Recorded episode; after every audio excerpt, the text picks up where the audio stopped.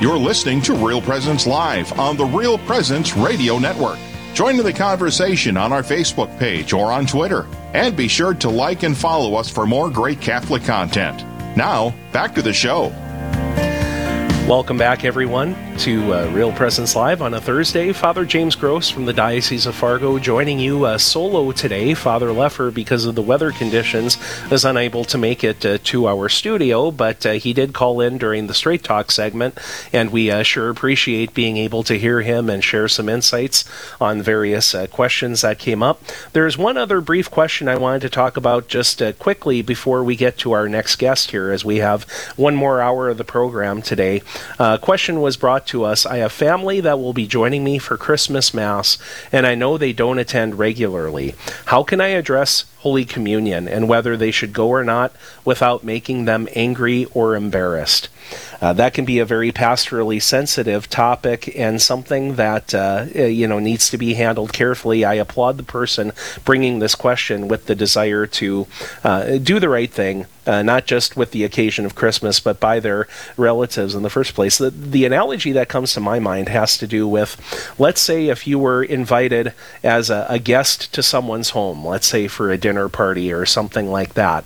Uh, there are certain unspoken rules of etiquette in terms of how you would conduct yourself. It's not like they're uh, spelled out, but they're you know pretty commonly understood by everyone that when you're a guest in their house, that um, you don't just uh, you know take over and as though the place were yours where you don't uh, for example you know open up all of the cabinets and the uh, the the bathroom and the kitchen and just kind of ransack places you know. But uh, you recognize that, that that you are a guest. Well all of us when we are coming to mass are guests in the house of the Lord.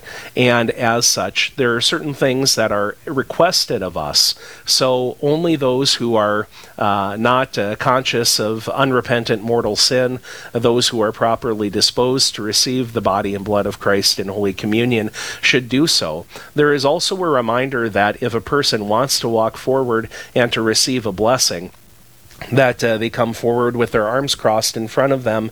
They can participate in the walking forward even if they're not receiving communion, and either the priest or the extraordinary minister of Holy Communion can just extend a, a brief word of uh, graciousness uh, or, or, blessing to them.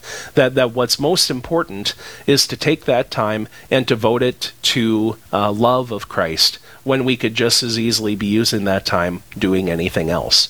So hopefully that's something that kind of touches upon that particular question. Um, our next uh, discussion here uh, is of a neighboring priest from the Diocese of Sioux Falls. We have Father John Rutten on the line. Welcome back to Real Presence Live. It's great to be back.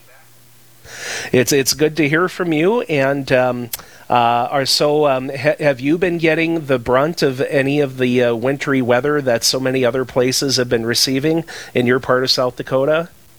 We're right at the tail of it, so uh, um, it's just a typical winter for us, and we just hear all of the rumblings uh, to the west and to the north of us. the treachery that you guys are all under. Right, right. Because I think the uh, Black Hills region has been uh, socked in pretty good as well through this uh, recent storm. Yeah, more so than I think they've had maybe in decades or so. They've been quite a, a dump that they've gotten. So we My... just have little ice, a little snow, a lot of wind. Sounds yeah. like South Dakota. Well, every cloud, I guess, has a silver lining. Those areas can certainly use the moisture, but um, it's it's it's kind of hard to, to come by it in this particular way. So, Father, uh, let, as we start off here, if you just uh, if I could have you just uh, acquaint our listeners, uh, those who may not be familiar with you, uh, please uh, tell us a little bit about yourself. Yeah, Father John Rutten. I am a priest of the Diocese of Sioux Falls. Been ordained ten years now. Um, I am assigned to the uh, priest chaplain at the University of South Dakota's Newman Center uh, where I was a student uh, from 96 to 2000, graduated here with a business degree, went into the business world for a while, um, experienced sort of the lowest point of my life and uh, was sort of shocked to discover that at the lowest point, uh, that's sometimes where Jesus enters. Oftentimes, I think that's where Jesus enters. Uh, and had an encounter in my life that set me on a new direction uh, and ultimately led to the priesthood, led to where I've been for the last 10 years. So um, I've got a beautiful family that I love a lot. Uh, grateful to spend some time here coming up for Christmas with them.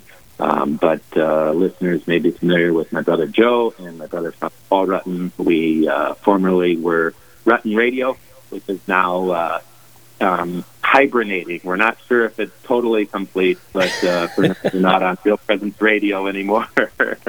so. Always leave the people wanting more. Isn't that what they say? That's what we thought too. We thought, well, let's go out on a high note. Yeah, yeah. So you're uh, you're there in Vermillion, which is, uh, I suppose, relatively speaking, uh, a mild, uh, milder uh, climate within the diocese of Sioux Falls. So, um, so what's it been like for you so far to be um, uh, in campus ministry and and back among the Coyotes and your alma mater? Yeah, it's been a surprise. I um, after my conversion, I would find myself in certain places of the United States or of the world and um, that I had been before, like literally standing in Times Square or walking uh, the river in Chicago or um, in San, San Antonio, or I'd just be taken right back to these previous places that I was before, and I'd just hear the words of the scriptures, "Behold, I make all things new," and it was always just a moving moment where I realized, like, is that true? That really, that's real. That's true. And so to yeah. come back, when I was assigned here, I thought, oh my god, this is like, this is like the the culmination of that ten year journey of the Lord saying, "See, I make all things new," or sixteen years, however long I've been on this new journey. So yeah, it's right. been great. I love the university. I love being among everybody. But what I really love is the ability to communicate to young people the fascination of the Christian event that um, and the and the hope that I have that the most unexpected people or the people who think they aren't interested might be the ones that most discover this as the reality that changes everything. Yes, yes, indeed. Well, one of the main things that we want to visit with you today is about is um, a group called Communion and Liberation. I have uh, their website pulled up in the English language, english.clonline.org. And I suppose maybe uh, one of the easiest ways to talk about this group is to talk about as well its founder, uh, Monsignor Luigi Giussani, a servant of God who um, uh, was born uh, a hundred years ago this year. or So if you can tell us a little bit about this group and what his vision was for it. Yeah, he, uh, as he famously said to uh, Saint Saint John Paul II, uh, his vision for it was n- not a vision. He didn't intend it; it wasn't his plan.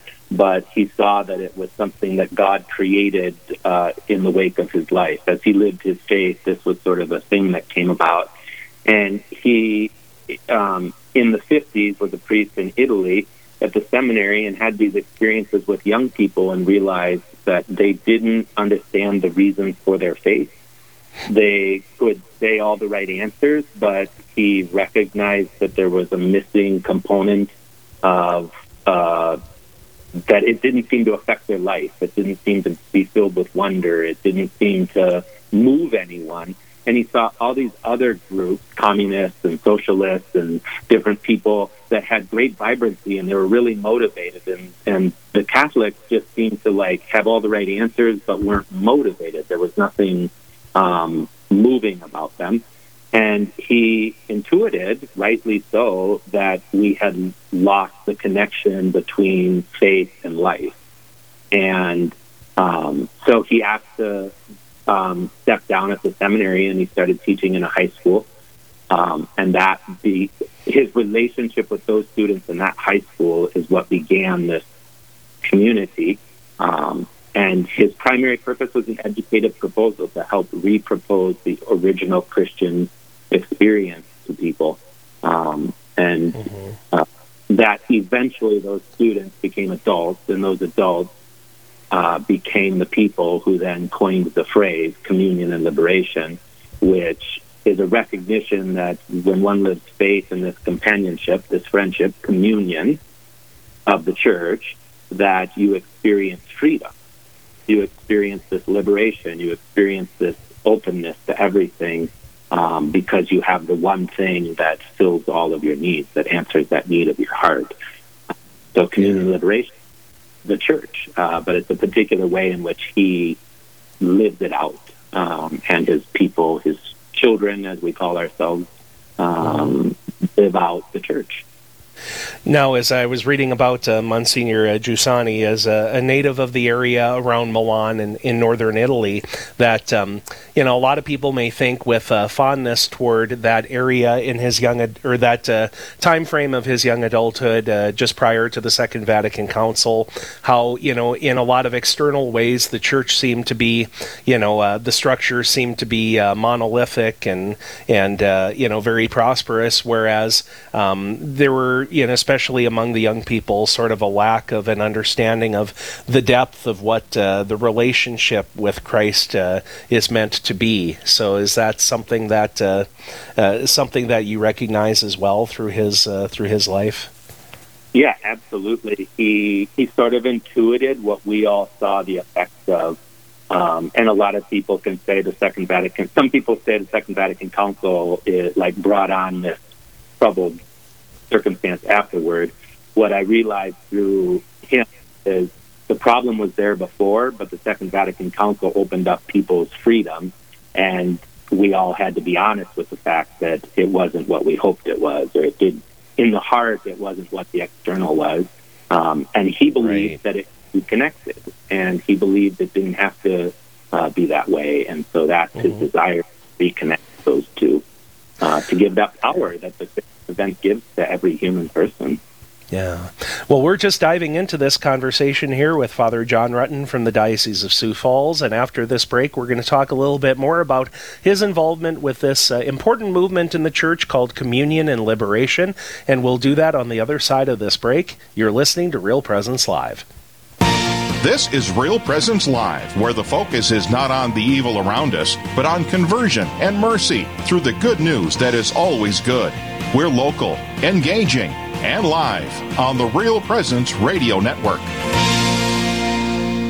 In your year end planning, consider an IRA rollover to Real Presence Radio. Congress has made permanent the law that allows people aged 70 and a half or older to make gifts directly from their IRA to charity. For many, this is the best tax wise way to give. An IRA rollover gift will not be included in your taxable income and may qualify for your required minimum distribution. For more information, please call Mike at 701 290 4503. Let's make a difference. This is Father Anthony Craig from the Diocese of Duluth. Being a priest is a great joy in my life, and I love especially the celebration of Holy Mass, where is the sacrifice of Jesus once again displayed before us, that we are informed by it, and it changes our life. Over time, the grace of the Lord actually gives us joy and as a priest to celebrate that sacrament, the sacrament of the Eucharist, for people and to bring God from the altar down to others and to give them the Eucharist is a great joy in my life. And as I distribute communion, I ask the Lord to bless each of the people that come up to receive the host.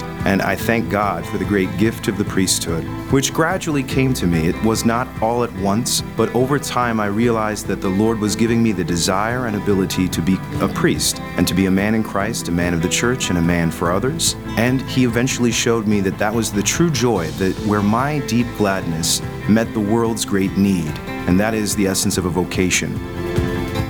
Searching for more great Catholic content? Visit our website at realpresenceradio.com. Find Catholic news you can trust, information about events coming up in the local area, and the latest on what's happening at the RPR network. And don't forget that you can listen to any of our stations around the clock from anywhere in the world. Need prayers for someone or something in your life? You can submit those through our online form for the entire family to pray for. Real Presence Radio, your family of faith and hope. Online at realpresenceradio.com. This is Real Presence Live on the RPR Network, bringing you stories of faith and hope through local hosts and guests from across the upper Midwest. Now, back to the show. Thanks for sticking with us on Real Presence Live on a Thursday. Father James Gross, happy to be joining you today from our Grand Forks studios. Uh, Father Jason Leffer is uh, listening remotely, and uh, uh we uh, hope will be able to join us uh, next time. And wherever you happen to be, we hope that you are safe and sound as you are riding out this um, weather system that's impacting a lot of areas um, a, a, lot of parts of our listening area. So we are talking with uh, Father John Rutten from the Diocese of Sioux Falls, South Dakota, and uh, uh, his experiences with regard to um, this uh, Catholic movement called Communion and Liberation. Recently, I understand that this uh, took you on a trip to Rome. Can you tell us a little bit about this? Yeah, the founder, servant of God, Luigi Giussani, celebrated his 100th birthday. He's uh, deceased of good memory, um, but uh, his 100th birthday was October 15th, 2022.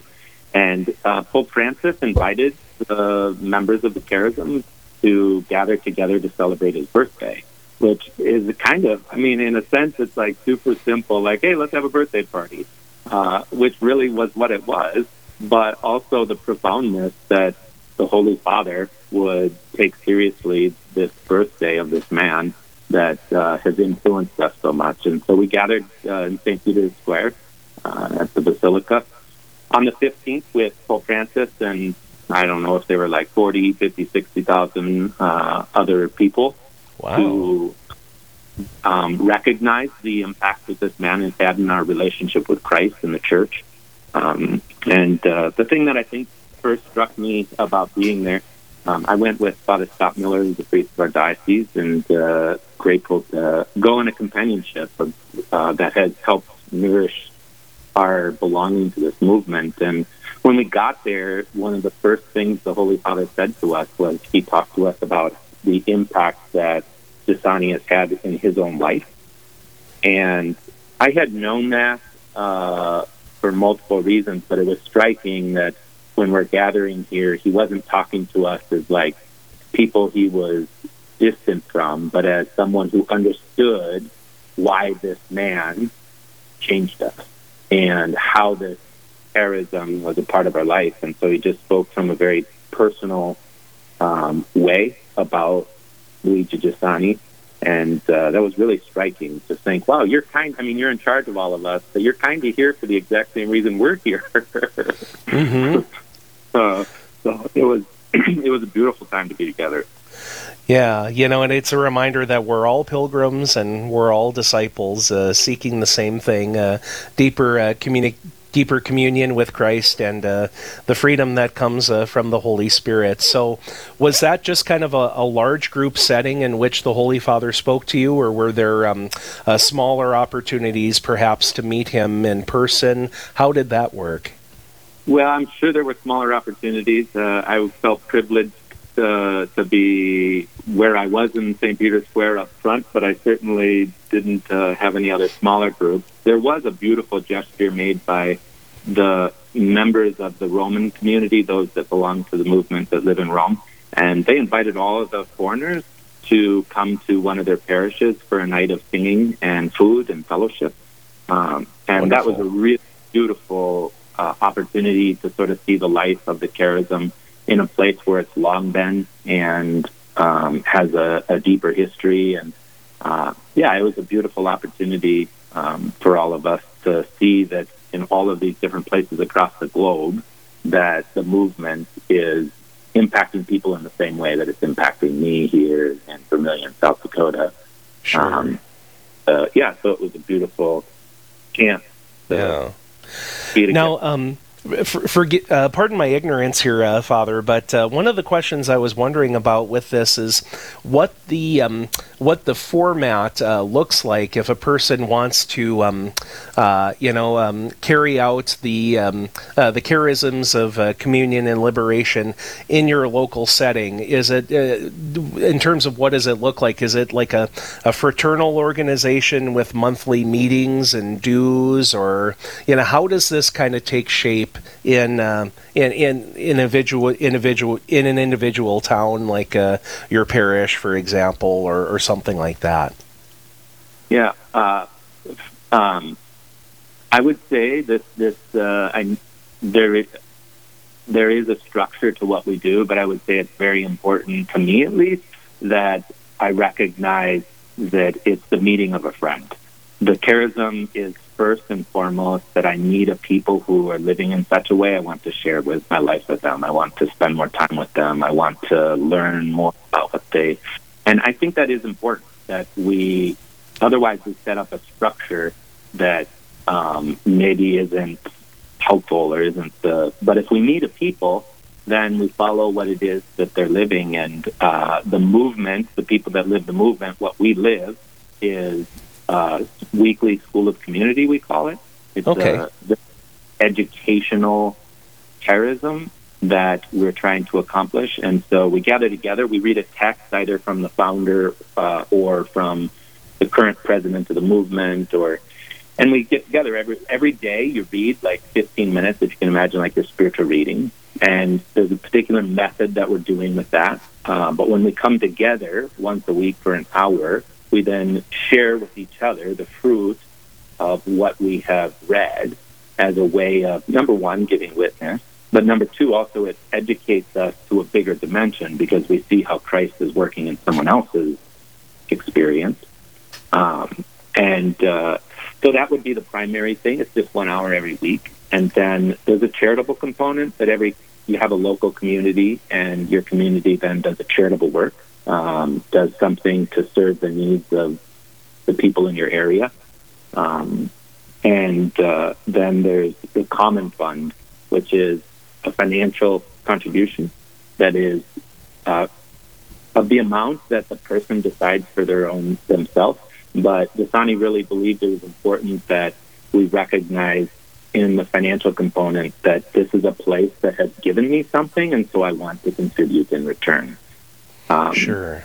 That then, within that, if you find that this is a place that truly is the way Christ has given to you to live the church, there is uh, the fraternity of Communion and Liberation, which you can register for. That's the only time you actually like are signing up for something or belonging to something. Okay. And when you choose that, then you freely choose people to live in a fraternity group with, and then you more share life and maybe go spend time together once a month and um, you know you have a deeper relationship and it's a smaller group. Um, in addition i would say there are cultural events. We take vacation which many people would just like a church if you can imagine going on to camp with you know church friends or something. Um, every year is a big part of it, and then there's something called the New York Encounter in the United States. There's a uh, a missionary gesture of culture that happens in February in Manhattan every year. Um, and uh, in Italy, there's a larger one called the Meeting in Rimini. Um, and it's just an opportunity for us to be in dialogue with various various things. Uh, that's kind of a longer conversation to explain it, but those would be the, the dimensions of like the concrete right. ways. Um, there's retreats. We have an Advent retreat, a Lent retreat. We have uh, spiritual exercises every year when we um, get together for a week. There's we begin every year sort of on the cycle of the school system. Um, so there's a gathering then. Um, so there's a lot of different dimensions, but at its heart, most people meet for School of Communities once a week for one hour. It's totally free. People can come or go or check it out or not check it out. Um, right. But at its heart, the longer I've been around, I realize it's a friendship of people. And that's just the nature of the church. And this particular group is called Communion and Liberation, but there's a lot of movements in the church and a lot of ways that gather together.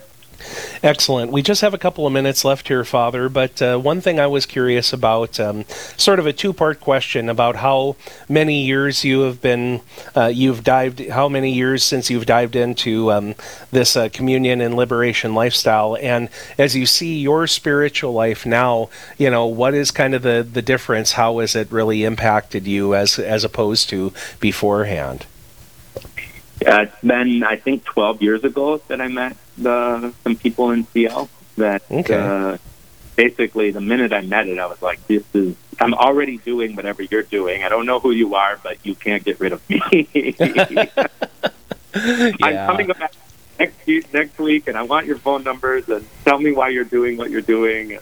Um, so uh, it, it, and I think that is uh, my experience is um, it has changed me dramatically, but in a real way. I was already living in a certain dimension that when I met them, I was like, ah. Um, if anyone's ever been a part of a 12 step group, like how they run their weekly meetings or their home group, they might call it, and how you read a, a book and then you look at your life and then you share and then you pass to the next person, like, um, you know, I had done things already in my life that these you know, um, every every day after mass, I used to, I do, I pray the Angelus, and it was a personal devotion of mine. Nobody told me to do it. I don't even know why I started doing it. Well, I meet CL, and they begin every one of their meetings with the Angelus. Mm-hmm. I'm like, so in some ways, my life hasn't changed. I just found people who were living similar. My life right. has dramatically changed, and because I feel like I found a people who, number one, have a, something mm-hmm. that's moving, so I follow it. I don't have to create it all the time. It's not up to me. I don't have to. I just I'm just following this river that's moving. That's been a big change, is to learn to just let it go. And then I would say I found answers to questions that I'd always had. Um, you know, I don't even can't even get into all of it, but like the connectedness of mass to um, my life, or what does it mean that a Protestant minister brought me encounter with Christ, but I became a Catholic priest? Like, um, just things that uh, what what what does it mean that baptism seems to have no effect in people, um, and then all of a sudden they meet Jesus and it changes everything? Like all these questions that I had, it didn't mean I was doubting the church, but it just didn't make sense. Uh, through this journey, like so much has been answered of those things that um, I just feel like I have a different way of communicating faith through my preaching, through my teaching. Um, I mean, you can't hear me or listen to me without, in some ways, the spirit of the movement. Right, right. And once again, that uh, website is english.clonline.org. Father John Rutten, thanks so much for uh, sharing this with us, and uh, blessings to you in this uh, wonderful time of year. Thank you. Yeah, blessings to all of you guys too in Advent and everyone listening. My prayers for you as we approach Christmas. Thanks so much, Father. Well, up next, what can the early Christians teach us about love amid religious persecution? That's what we'll be exploring after this short break. You're listening to Real Presence Live. This is Real Presence Live, where the focus is not on the evil around us, but on conversion and mercy through the good news that is always good. We're local, engaging, and live on the Real Presence Radio Network.